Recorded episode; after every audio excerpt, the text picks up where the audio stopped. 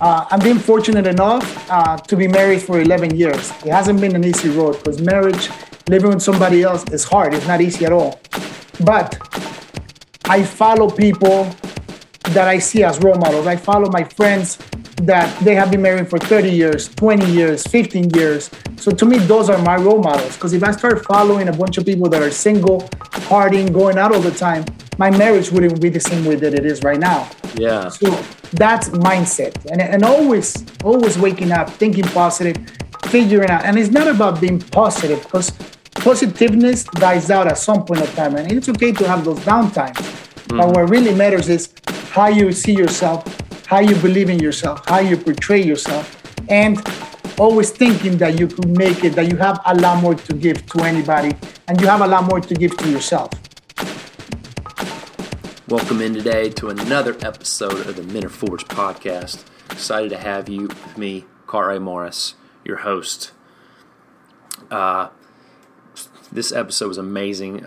Edwin just hammered uh, one point after the other, had some one liners uh, some great stuff. If you want to find out more about the interview, the details, go to menareforged.com backslash guest interviews, and you'll see the top of the page is my guest page for Edwin. And it has quotes, it has uh, questions and takeaways to ask uh, yourself from the interview for you to apply and implement into your life from all the great stuff that he put in also in there is a lot of ways you can get connected to him. He is very responsive and engaged with his audience on uh, LinkedIn and Instagram. But also, um, I have his link to his event on May 20th and 21st down in Miami Beach, Florida. So go check that out, menareforged.com backslash guest interviews. And let's just get the episode. Talk about that quote, that last, you know, that one minute that he just hammered. And there's really two things. You know, a lot of our my interview, we kind of hit on the mindset stuff and his success, his thought process, big moments in his life. Um, and you know, there's really in the interview, one he kind of hit on just the mindset of a kid. That that core belief of man, I, I might as well just try something and fail. Like a kid has low fear versus an adult for somehow that mindset gets beat out of us and we're just constantly afraid, constantly worried about what could happen. Life does that, our relationships, uh, traumas, whatever. But just him talking about as a kid, like living that life uh, with no fear. Uh, yeah, he talked about trying and failing in business and what he learned that at the end of the day, his success mindset is always sustaining, whether he has nothing or has everything. Um, but then we get to this quote that I really just loved because there's really two parts to these this minds how it really gets into the, the dirt, the nitty gritty um, of how a mindset is built and trained, and he hits on two things. If you notice, uh, the who and the how. Right, this is how mindsets are built. The who. Who do you surround yourself? He talked about marriage, right? Being surrounded by other couples, other men who are ahead of him in marriage or do marriage well that he admires and learns from them. Like you got to have the who around you that really build, and, and not just focus on their behaviors, right? Too many times as young men, we, we focus on the behavior and not the mindset or how we see ourselves, which I'll get to.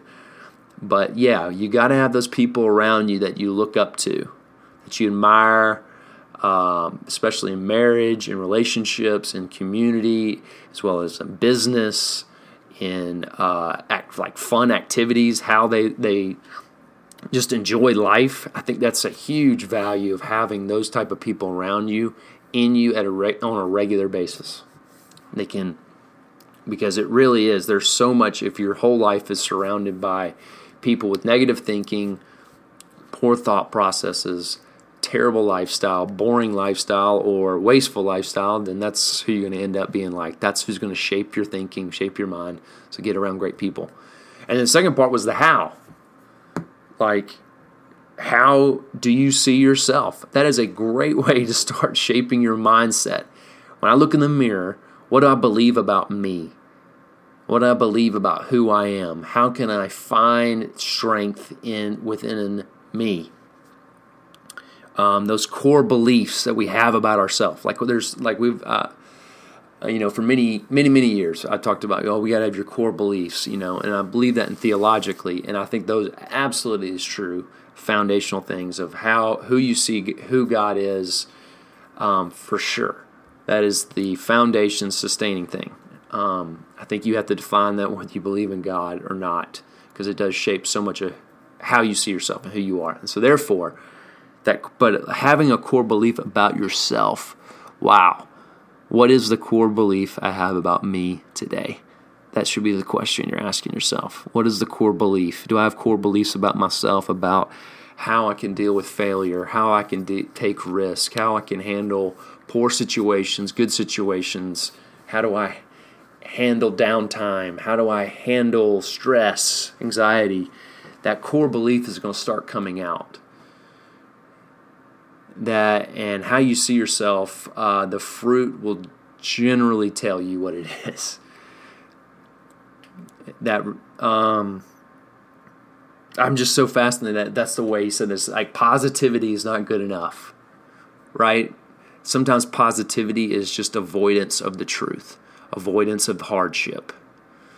But really, positivity um, that that we it can make us miss the benefits of having low moments in our life, having, like he said, the down time, as in down low times, right? That we allow that to hit us, and we kind of take pieces, and we actually find out we're more strong, we're stronger, more resilient than we ever thought we were possible, possibly were, right?